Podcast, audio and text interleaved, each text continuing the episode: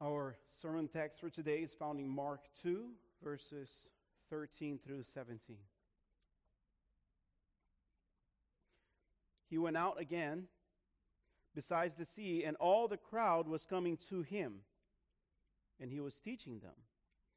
And he passed by, and as he passed by, he saw Levi, the son of Alphaeus, sitting at the tax booth, and he said to him, Follow me. He rose and followed him. And as he reclined at the table in his house, many tax collectors and sinners were reclining with Jesus and his disciples, for there were many who followed him. And the scribes and the Pharisees, when they saw that he was eating with sinners and tax collectors, said to his disciples, Why does he eat with tax collectors and sinners? And when Jesus heard it, he said to them, Those who are well have no need of a physician, but those who are sick. I came not to call the righteous, but sinners. According to Realtor.com, in the year 2021, more than 200,000 people moved to the state of Florida. U-Haul, the moving truck company, also posted their numbers for 2021. And number three on their list of one way drop offs were the cities of Palm Bay and Melbourne. One of those trucks was mine. Why are so many people coming to Florida? Well, certainly the weather helps. I'm sure many have come here chasing dreams, the economy, warmth, lifestyle, politics. But ultimately, people will go whatever they believe their needs will be met. This is true in the small decisions in life. This is true in the big decisions in life. This is true also in the spiritual realm. This is why you're here this morning. Last week we saw Jesus healing a paralytic. But Jesus' primary focus was not to heal him from his paralysis, for physical healing has an expiration date. Instead, Jesus primarily forgave his sins. And friends, there is no greater need we experience in life than to have our sins forgiven by Jesus. And this is why so many are attracted to Jesus. As we have been working through Mark, we keep witnessing unexpected encounters with Jesus. Jesus had an encounter with a demon in the synagogue, and that demon knew exactly who Jesus was. He's come into contact with the leper who, instead of contaminating and defiling Jesus, was cleansed by Jesus. As I just mentioned, faithful paralytic and his faithful friends who ultimately needed forgiveness for their sins. Today, Jesus will meet a tax collector. This has been building up to this point. Actually, he will meet many tax collectors and sinners. He actually won't just meet them, he will enjoy them. He will enjoy spending time with them to the point that he will be called the friend of sinners. But today, Jesus will also meet a group of men who are sinners but they are completely unaware. Unlike the tax collectors, they don't follow Jesus, they criticize Jesus. And their spiritual blindness keeps them from seeing their greatest need, their desperate need to be counted as a friend of Jesus. Friends, Jesus has the power and the authority to forgive all and every sin. But Jesus will only forgive those who love him more than they love their sin. Jesus will only forgive those who love him more than they love themselves. There are two categories of sin, sinners in the world. There are the sinners who are aware of their sins, and there are the sinners who are unaware of their sins. And we're going to meet them today. So let's consider first in our text Jesus meeting the sinners. Last week, Jesus was in a crammed house, right? People everywhere, all the way to the door. So much so that the paralytic he met did not come through the door, but his friends removed the roof of the house and lowered him in. That was likely Peter's and Andrew's home. This was likely the home where Jesus lived during his time in Capernaum. This week, the scene continues. But now, he leaves the house and finds open space, likely because the crowds were too large. So he goes to the Sea of Galilee. It is impossible to miss the emphasis that Mark has been making since the beginning of his gospel.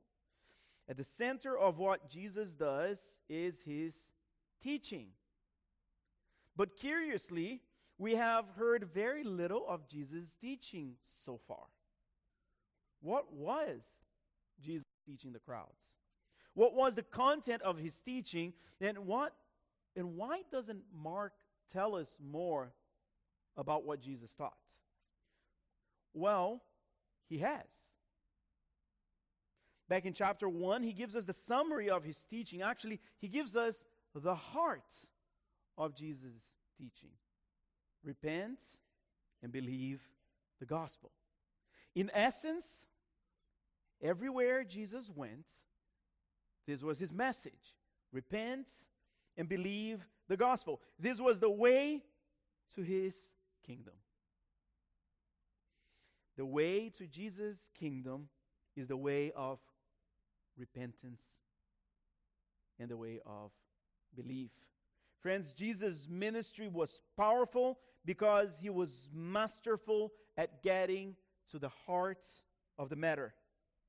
Jesus was masterful at not major, majoring in minors and minoring in majors. Jesus didn't get sidetracked by the secondary issues. He was interested, he was not interested in the popularity they had gained with the crowds. He was not persuaded by the legalism of the scribes and the Pharisees. Jesus focused on the gospel. Jesus focused on the message that there is hope for the sinner, there is hope for the outcast, there is hope for the religious outsider, there is hope for anyone who will draw near to him. This is an important reminder for our church and for ourselves. A church that reaches the lost, maximizes the gospel, and minimizes everything else.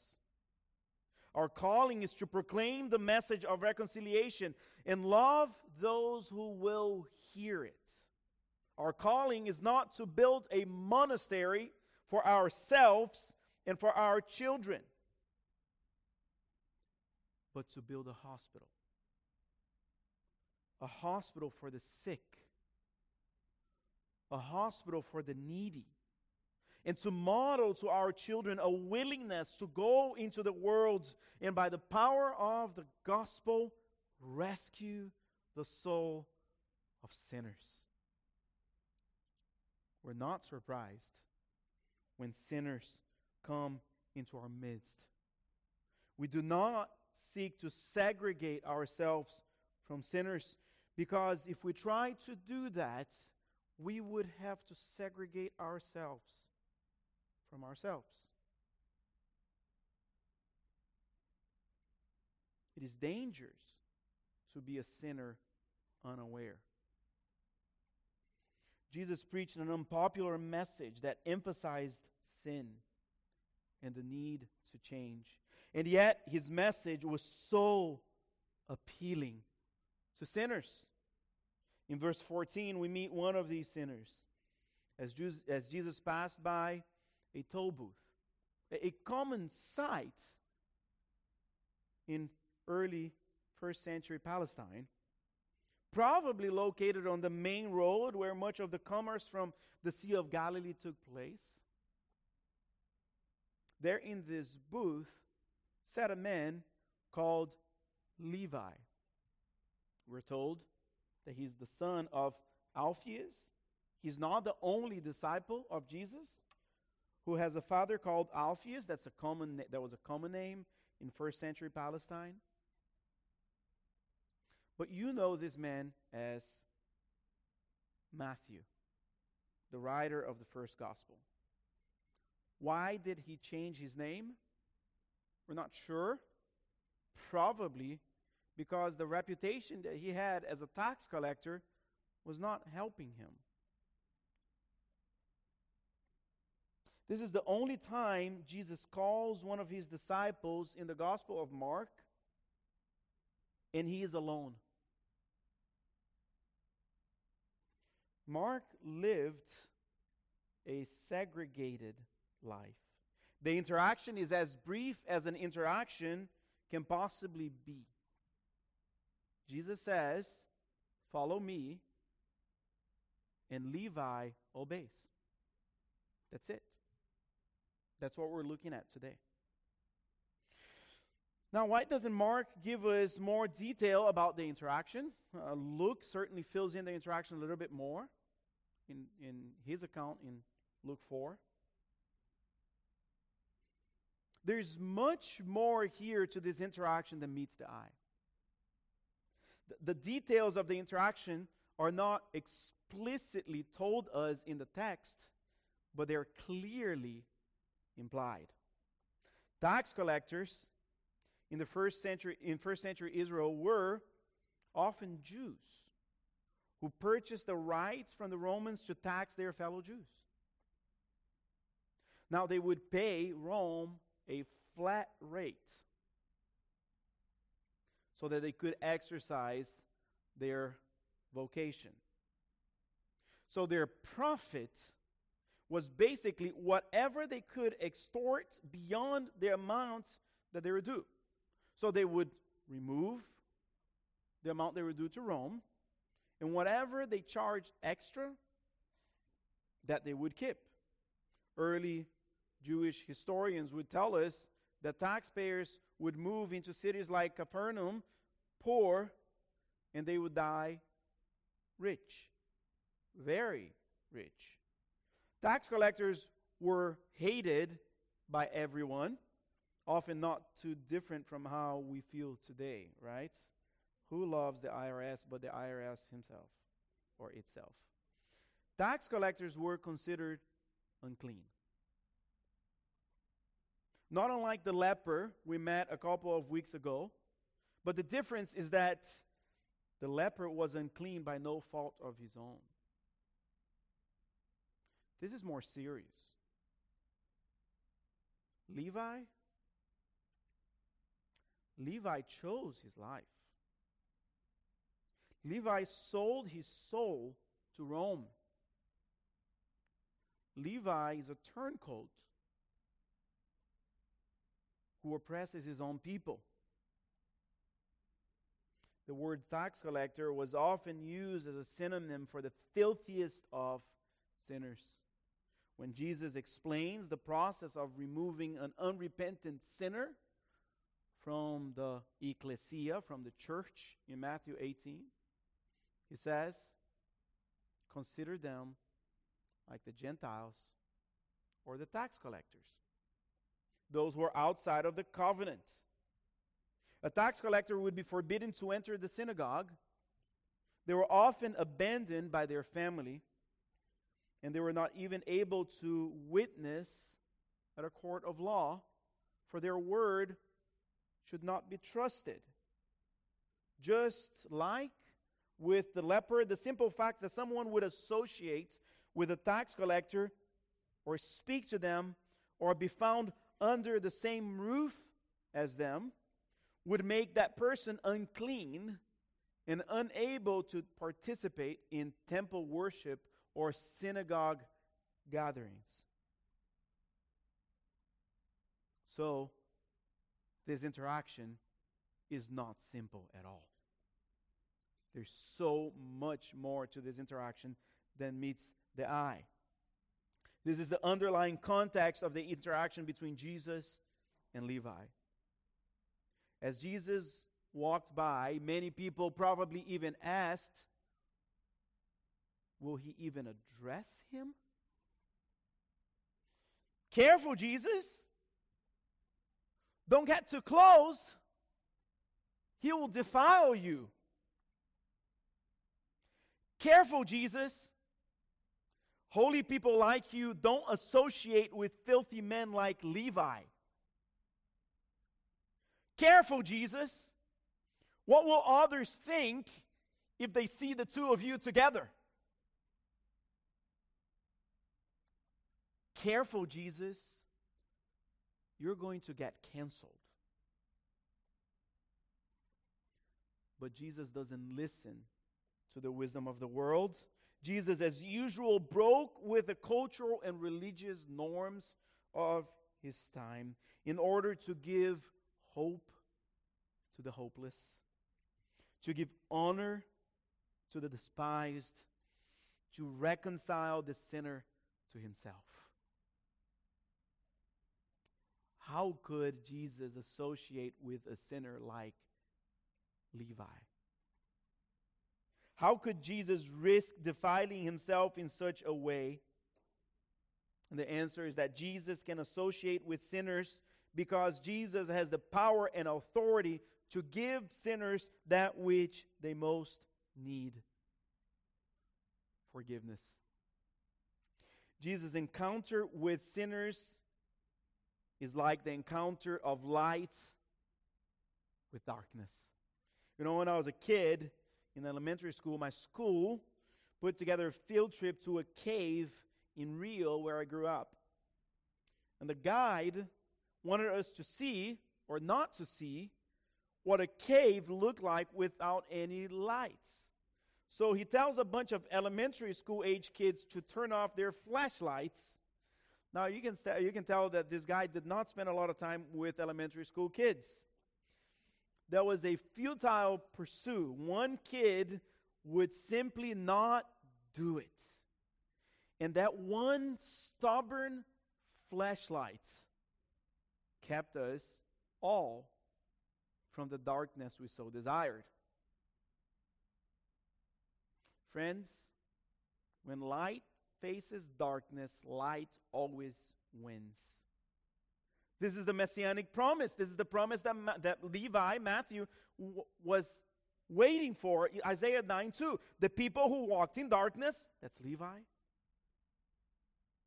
That's you. That's me. The people who walked in darkness have seen a great light.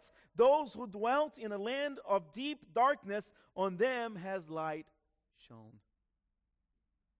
Levi, named after one of the sons of Jacob, clearly a Jewish man, walked in darkness. But the light of the world called him out of the domain of darkness into his own kingdom. Friends, this is how the gospel works. It is powerful unto salvation. Here's how the gospel works Jesus calls, and we respond. Jesus says, Follow me, and we obey. Follow me. This is not merely an invitation for a walk in the park. Follow me is a command to forsake all else and to pursue Christ alone. In the account of the same story in the Gospel of Luke, chapter 4, chapter 5, we learn that Matthew left everything. Luke adds that. Matthew left everything and follow Christ. There's no other way to follow Christ. You, you cannot bring a part of your old life and say, I follow Christ. You cannot embrace Christ partially. Christ is not an item in the grocery store that you add to your vast shopping carts. Either Christ dominates your entire life or he has no part with you at all. Levi had much, but he let go of all in order to gain Christ. Philippians 3 8, indeed, I count everything as lost because of the surpassing worth. Jesus is better. Surpassing worth of knowing Christ Jesus, my Lord. Friends, Christ is not an addition to a life that is going just fine. Christ rescues sinners from their perennial pilgrimage to the pit of hell.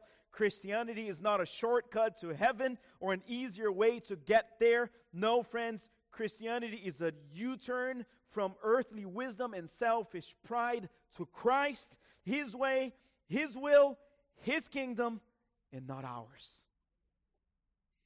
Jesus' call to Levi here seems simple and plain, but cultural and religious overtone were beyond shocking. A commentator calls it the scandal of grace. That Jesus would call one who had no credibility, couldn't even speak in court because his word could not be believed. And he would disciple him and he would cause him to be a witness of his life, death, burial, and resurrection. And then would tell him, You go and you be a witness of me to the world. Jesus is able to find beauty in ashes. In 2020, we started seeing the popularization of what we call cancel culture. The basic premises of cancel culture is if you or anyone or, or any of your positions that you hold offend me, I must purify myself from you. I must segregate myself from you. And I must make sure that everyone else does the same. But there's nothing new with cancel culture. Levi was canceled. That's what we see here. He was too sinful to be counted as worthy of God's mercy. He was too sinful to be among the religious elites. But, friends, when cancel culture meets Christ, Christ wins every time. No one that forsakes all things and follows Christ will be canceled. The world may try to cancel us, but Christ welcomes us. Here are the words of the great Wesleyan hymn He breaks the power of canceled sin and sets the prisoners free. His blood can make the foulest clean. His blood availed for me. He who the blood of Christ sets free cannot be canceled by anyone or anything. It matters that we are accepted by Christ. Let the world forsake us, but give us Christ. Friends, we are all like Levi, aren't we? We're not too clean. We know it. Sometimes we may give the appearance that we are, but we know our thoughts. We know the inclinations of our hearts. We know our tendencies.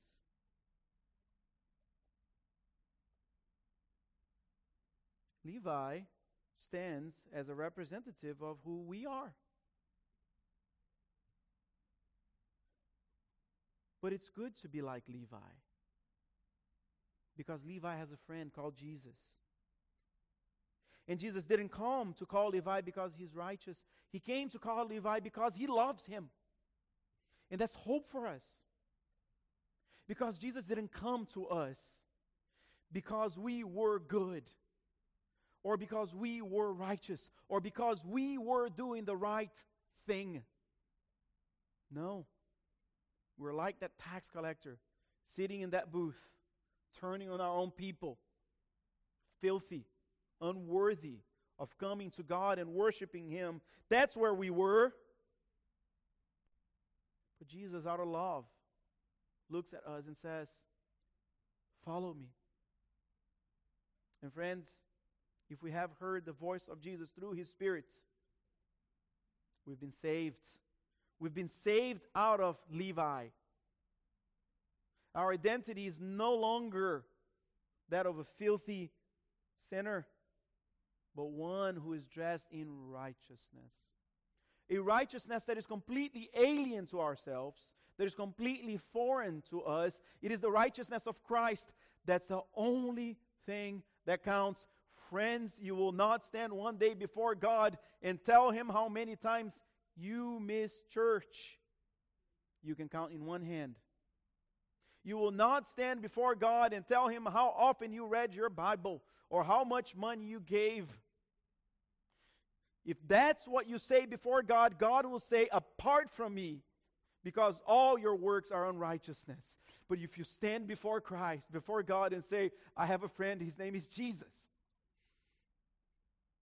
God will accept you. Because Jesus takes that which is his and gives that to us, his righteousness. That's the only work that counts. Nothing else counts unto salvation. And then Jesus takes that which is not his and puts it on himself. That is our sin. He pays for it in full and cries out, It is finished. And that, friends, is why we worship him.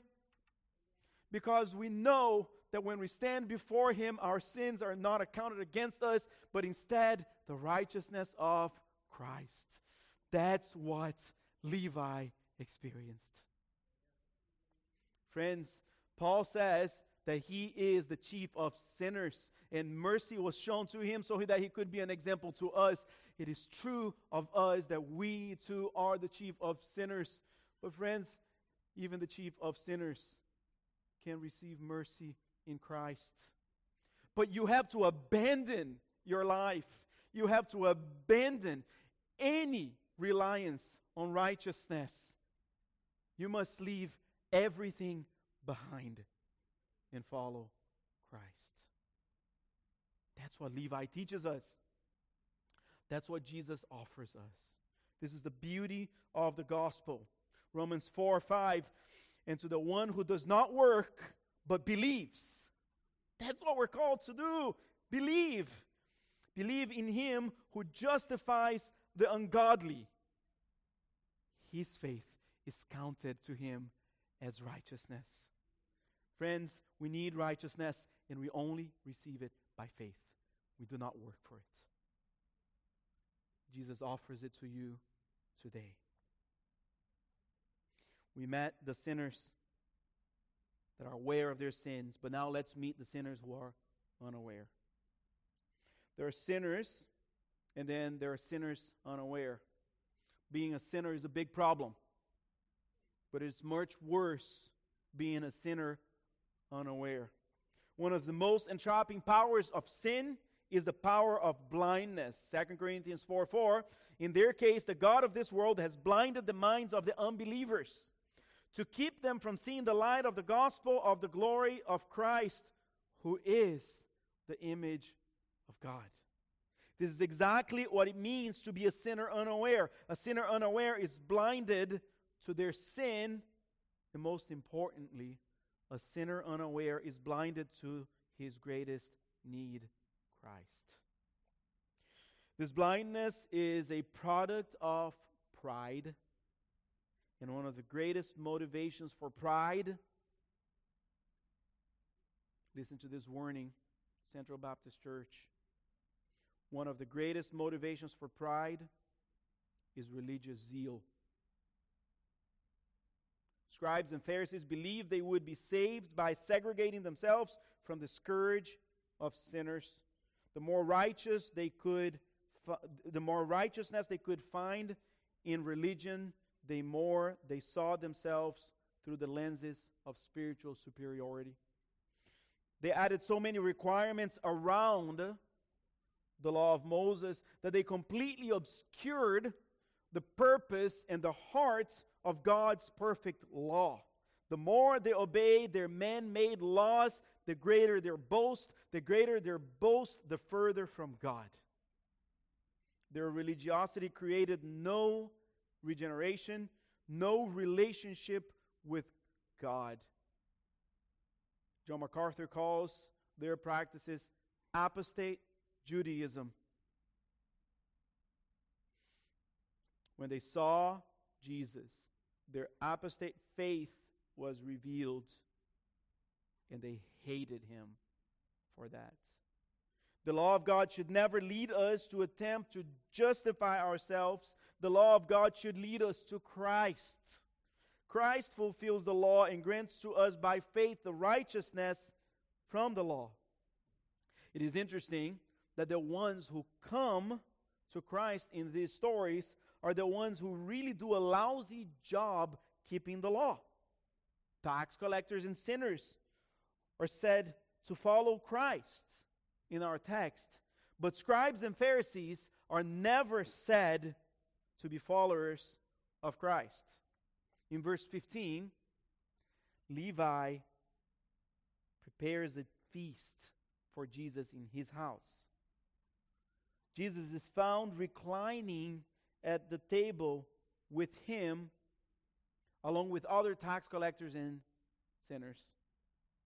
Because tax collectors were excluded from society, they would often bond with others who were ostracized as well.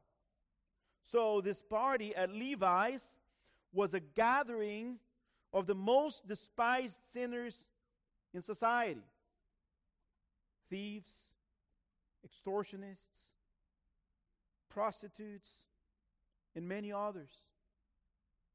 A fellowship of felons. And Jesus, reclining at the table, feels perfectly comfortable in these environments. Does this sit well with you? Th- does it make you a little uncomfortable how comfortable sinners felt around Jesus? It does me. But that's because so often I forget that I am one of those sinners. I often forget that if I were in that gathering, I would rather be with Jesus than judging Jesus.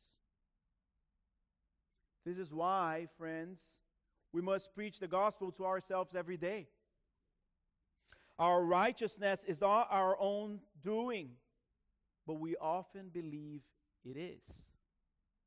We believe our many years of Christianity, our ability to deny some worldly vices, our political and social causes, secure God's favor towards us. But we forget our pride.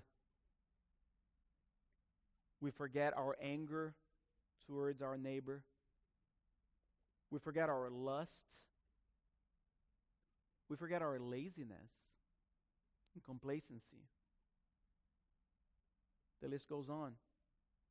We forget we're sinners in need of a Savior and the gospel is our only hope to remember. The message of the gospel is for believers because we never outgrow our need for Christ. Every morning you wake up and you look at yourself in the mirror, you've already seen the most needy sinner you will see that day. But the scribes and Pharisees were blinded to this reality. We saw the scribes last week, right? Scribes were teachers of the law and believed the messianic kingdom would come through their obedience and purity. And in their eyes, Jesus was a terrible candidate for a Messiah. They see the scene at Levi's house and they grumble against Jesus. They, they ask Jesus' disciple, Why does he eat with tax collectors and sinners? Jesus hears them and responds to them Those who are well have no need of a physician, but those who are sick. I came not to call the righteous, but the sinners. What a phenomenal response. Jesus always comes for those who recognize their need for Him. So, one of the reasons why women live longer than men is because women will actually go to the doctor for reasons other than I am literally about to die. Right? You know that? But we recognize, I don't want to make a caricature out of this. We recognize that men often uh, work longer, longer hours outside, more dangerous jobs, right? Uh, the vast majority of men, uh, the vast majority of police officers, firefighters, uh, armed forces are men. So I'm not making a caricature of this. But man, we know, right? We have to be dying to go to the doctor. While we know our wives, daughters, moms, and friends, they go to the doctor all the time, right? One time I went to the doctor, and the doctor asked me, Which woman in your life told you to come to see me? And I told him, My wife, my mom, and my mother in law. So all of the above. In a few years, my daughter. Just as a doctor will physically help those who will come to him, Jesus, the great physician of the soul, will help those who recognize their need for him. Now, question Who was Jesus speaking about when he said he came for the sick and not for the righteous? Who is righteous? No one is righteous. Jesus came both for the scribes and for the tax collectors. Jesus came for both the sinners and sinners unaware. Here, Jesus was actually giving the scribes an opportunity to recognize their spiritually diseased souls. And this is why spiritual blindness is so dangerous because religiosity can give us the appearance of health to a degree that we even deceive ourselves. This is often made evident when we find assurance in our spiritual condition by comparing ourselves to others. You know the story. Two men went up into the temple to pray, and one a Pharisee and the other a tax collector. The Pharisee, standing by himself, prayed thus God, I thank you that I'm not like other men, extortioners, unjust, adulterers, or even like this tax collector. I fast twice a week. I give tithes of all that I get. But the tax collector, standing far off, would not even lift up his eyes to heaven, but beat his breast, saying, God, be merciful to me, a sinner. I tell you, this man went down to his house justified rather than the other. Friends, our standard of righteousness is not the tax collector next to us. It is not the sinner next door. Our standard of righteousness is Christ Himself. We need Christ because we can't be Christ. But because of Christ's finished and vindicated work. Because He died and rose again. It is true that where sin increased, grace abounded all the more. Here's the key, friends grace is the key. Grace is a completely unmerited favor we receive as a gift from God. Now, the word completely is key because no deed outside of Christ will work together for our salvation. As a matter of fact, when we try to justify ourselves apart from Christ and try to add Christ to that, it doesn't work. It is condemnation because we say that Christ's work is not enough. Grace demands a complete abandonment of any reliance on self. Follow me. And we leave everything and follow Christ. Grace reveals where our faith falters and points us to Christ. Grace creates humility in our hearts and an understanding that at the foot of the cross we are all equal. Grace trains us unto godliness and unto Christ likeness. If you were at this scene, where would you be? I mean, we know we're not Jesus. Now, don't put yourself as an indifferent observer. That's a terrible place to be. Would you be with the scribes or would you be with the tax collector? We all have some of both in ourselves, don't we? I asked you this question, but it ultimately doesn't matter where you would be in this story. What matters is where you're headed in the story. In this story, would you be going towards Christ? Would you be fully aware of your complete need of Him? Would you leave all things behind and follow Him? Friends, this is the roadmap of grace. Leave all behind and follow Christ. Grace is only given to, know, to those who know and understand their desperate need for the forgiveness that can only be found in Christ. Would you pray with me? Lord, reveal our need for Christ today. Lord, help us see how we have no standing in a righteousness found in ourselves. Give us a righteousness that is not our own.